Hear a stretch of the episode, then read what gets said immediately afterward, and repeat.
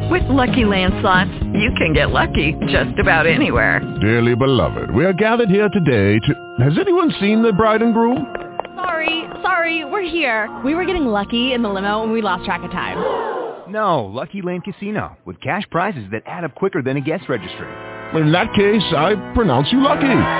Play for free at LuckyLandSlots.com. Daily bonuses are waiting. No purchase necessary. Void where prohibited by law. 18 plus. Terms and conditions apply. See website for details.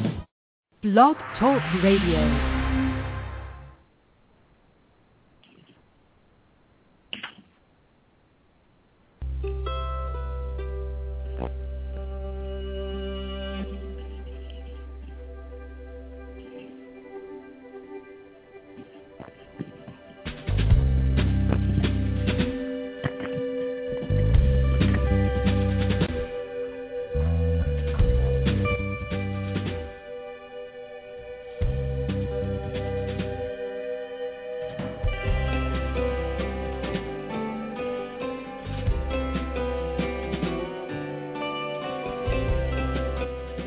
Well, good morning to you from rainy Vancouver, British Columbia, Canada.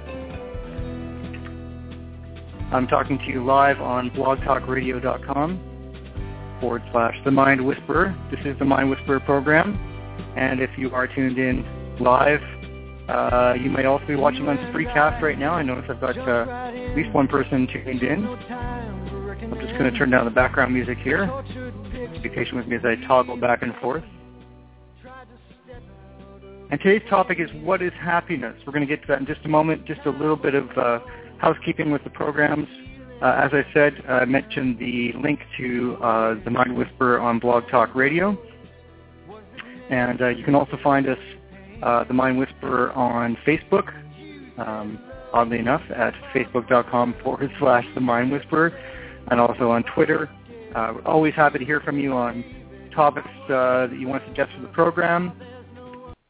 And uh, of course, you can always find um, our past uh, broadcasts either on Blog Talk Radio uh, or iTunes on the Mind Whisperer or uh, here on Spreecast if you're watching Spreecast.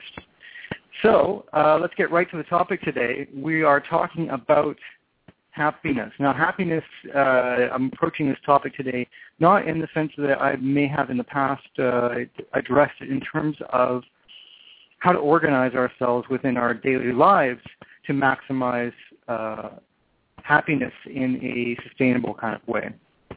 That's a very important topic, and I'm going to touch on it just ever so briefly today um, by mentioning Martin Seligman, who is uh, known as the forerunner and you know pioneer of uh, what's called positive psychology. Uh, but today um, is prompted more by uh, follow-up research um, and findings uh, coming out of the Affective Neuroscience Lab at the University of Wisconsin. And uh, these are studies that were done um, using fMRI, which are functional uh, brain scans showing active brain state, um, with long-term, very experienced meditators who have minimum 10,000 hours of meditation, and looking at what's going on in the brain functionally um, with specific uh, focus in meditation, in this case on compassion. A little bit of background here. Richard Davidson is a, re, a you know, psychology researcher at uh, the University of Wisconsin. These studies were done originally in the 90s, and then uh, assuming there was follow-up done, um, it eventually was um, disclosed that the main um, subject in the study, uh, who was previously designated as OSO, which was a uh, a name uh, bestowed upon this person in the Tibetan uh, uh, monk tradition, Lama tradition. And his name is actually Matthieu Ricard, which will not come as a big shock or surprise to people who are aware of what goes on in that world of Tibetan meditation and teachers. And Matthieu Ricard is a comes from a very um, celebrated family. His um, he grew up in the 60s with uh, some of the top uh, intellectuals uh, visiting his home, including Igor Stravinsky and many others. Um, his father was a French philosopher named Jean-Francois Revel, and Matthieu uh, was uh, on his way, or if not already a PhD in molecular biology at the Pasteur Institute, um, decided to, um, partly, uh, from what I understand, because of um, seeing all of these high-level intellectuals visiting his parents' home, which was sort of a salon, and uh, not being any happier for for the benefit of those discourses or discussions. And so off he went to the Himalayas to study Tibetan meditation and uh, eventually became a monk. And in 19, oh, I don't know the exact date actually right now. I can put some information here. 2000. Bear with me a moment. Uh,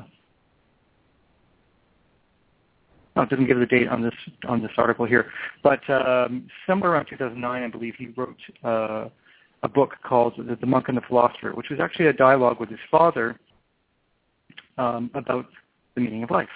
And uh, so this made him uh, a bit of a uh, cause célèbre in French, um, and uh, he became much more widely known in the West as a result. And he's also the French interpreter to the Dalai Lama. So why is this so important? Why is all this background uh, about uh, Matthieu Ricard so important? Well, first of all, he is a very experienced meditator and, and able to translate to us Westerners a lot of the benefits of um, of uh, meditation. But the study is quite significant. Uh, the the brain study on um, Monsieur Ricard is very important because um, it shows us what's going on in the brain with someone who has a high level of uh, brain activity from meditation. And what the results show is off the charts. And, and, and you may have seen headlines uh, in the last couple of years that um, they, in fact, uh, are describing him as the happiest human ever studied on, uh, you know, using modern scientific um, techniques. And so how do we determine what that happiness is in terms of brain state and physiology? Well, um, there are some very strong indicators of what's going on uh, that we know behaviorally and also biochemically and, and neuronally in terms of brain function. And uh, one of them is gamma uh, activity in the brain. And he literally scored off the chart for the highest level, which is described as beatific, which means it's someone who is radiantly happy, um, exquisitely happy, and he was further a deviation away from anything previously registered or even marked as the end of the scale.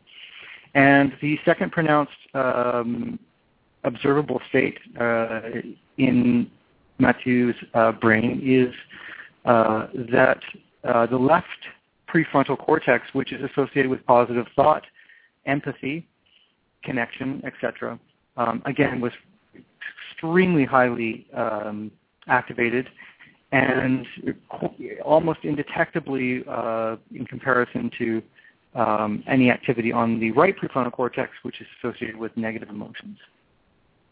And so what this shows us is that the brain is elastic. You know, so-called neuroplasticity is something that is real, and it affects our emotional state. And uh, after many, many years of meditating, um, this is something that's just a byproduct, if you will, um, a result of um, this approach to handling emotion. And it's something that's within all of our grasp. Now, something that um, that Matthieu talked about, and he wrote a book called Happiness, and uh, I went to see him speak in Vancouver. I was very fortunate to hear him speak. There was a lineup out the door. And um, I'm going to overlap a little bit of what Matthieu has to say with um, positive psychology. And uh, I also just watched a recent TED Talk by um, a person named Rory McDonald, who was talking about um, framing and how perspective is everything. And so this is really the message that uh, meditation from the Buddhist tradition is trying to give us, is that it's not, uh, to quote Roy McDonald, it's not um, the circumstances of our life that make us happy. It's our perspective and our sense of control over the circumstances. And so this is the offering of meditation or any practice that allows us that kind of meta-awareness. Uh, it's not the eradication of the ne- negative emotions. It's the sense of, of having um, the word meta-awareness denotes that we are able to observe what's happening. And this is what uh, that uh, Matthieu says about um, reducing anxiety and that rumination in the mind and uh, that negative discourse, that self-talk, is that you don't try and eradicate it from your experience, but by observing it, it has less power, it has less fuel. it, it extinguishes the flames. Um, it's, a, it's a sort of mental intervention. So the aim is not to get rid of those emotions. In fact, sometimes anger is important to help us identify a need or uh, something that we need to take care of or to communicate. Uh, rather, it is that if we can come back to hold what they say uh, in the meditation practices, holding your seat. That's not to lose complete awareness, not to let it envelop you, but to see it as an experience and also to find something positive or instructive about it. And just the act of doing that, of course, through sitting meditation, even just for 20 or 30 minutes a day, is profound. And this study also, um, just so you understand in terms of balance, wasn't just uh, highly experienced long-term meditators. They also did a comparison with a group that they instructed to meditate, I believe, 20 minutes or 30 minutes a day for uh, just three weeks. And after three weeks, there was a significant reduction in depression and anxiety, etc. And Matthew says in one of the recent articles about him in the study that uh, meditation, even just a uh, small amount of meditation daily, uh, combined with cognitive therapy, can reduce the reoccurrence of depression, um, depression itself, and the reoccurrence up to 40%. And what that tells us again is it, it, it's, it's corroborating what we know about modern uh, cognitive neuroscience um, research about um, brain state and functionality and our emotional states and our, our happiness, which is that it's, you know, our, our whole organism functions top down. Whatever we're thinking, whatever is occurring in the mind, um, is, is affecting our brain state and thus is affecting our physical state. And so what is meditation? What, what is the relationship between meditation and happiness? Well, again, first of all, it's very important to frame happiness in a way that um, is meaningful in this uh, context. And that is happiness is not the pursuit of enjoyable experiences. There's nothing wrong with enjoyable experiences. This isn't some, um, you know, torturous self uh, exercise to, uh, you know, hit ourselves with, you know, leather straps and, and keep ourselves uh, rigidly held into some sort of stoic um, observation of life or, or lack of impulses.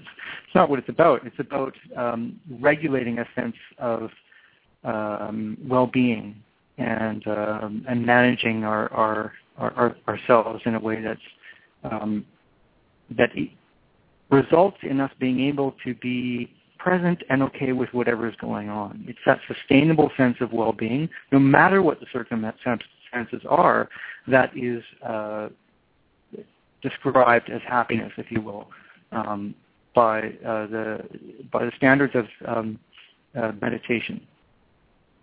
And so um, this is very different than what we may regard in terms of a happy life, and there's much more to be discussed about that as I refer to um, positive psychology, which is looking at actually some of the classic um, um Platonic um, regard of uh, what, how to live a meaningful, purposeful life as opposed to a pleasurable life. That's a different question altogether. I think that that's a, that's a ripple effect of this kind of relationship with oneself. And so in meditation, what we're simply doing is observing what's going on within the, the, process of our own thoughts and emotions and our physical experiences. And by doing so, there's a sense of um, witnessing. There's a sense of um, uh, um, abidement, uh, that we are there present for ourselves no matter what is happening. What is happening fluctuates. It changes and it, it has an energy that will dissipate. And so anger and jealousy and all these emotions will change.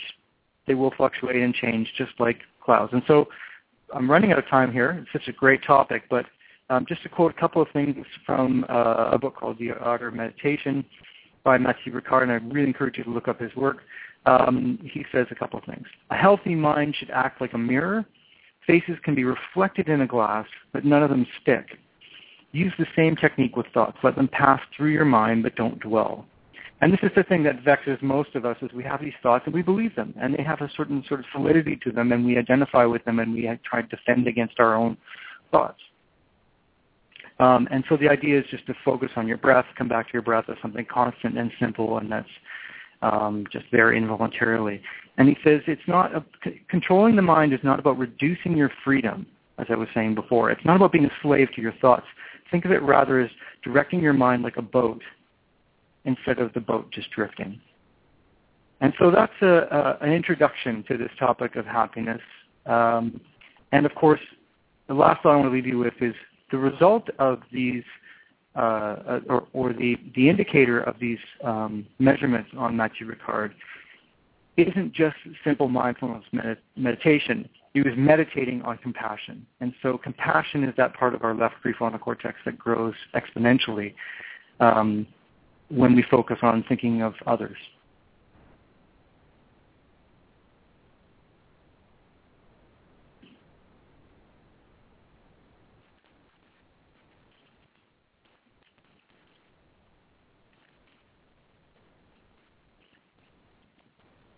Hello, it is Ryan, and we could all use an extra bright spot in our day, couldn't we? Just to make up for things like sitting in traffic, doing the dishes, counting your steps, you know, all the mundane stuff. That is why I'm such a big fan of Chumba Casino. Chumba Casino has all your favorite social casino style games that you can play for free anytime, anywhere with daily bonuses. That should brighten your day a little. Actually, a lot. So sign up now at ChumbaCasino.com. That's ChumbaCasino.com. No purchase necessary. VGW. Void were prohibited by law. See terms and conditions. 18 plus.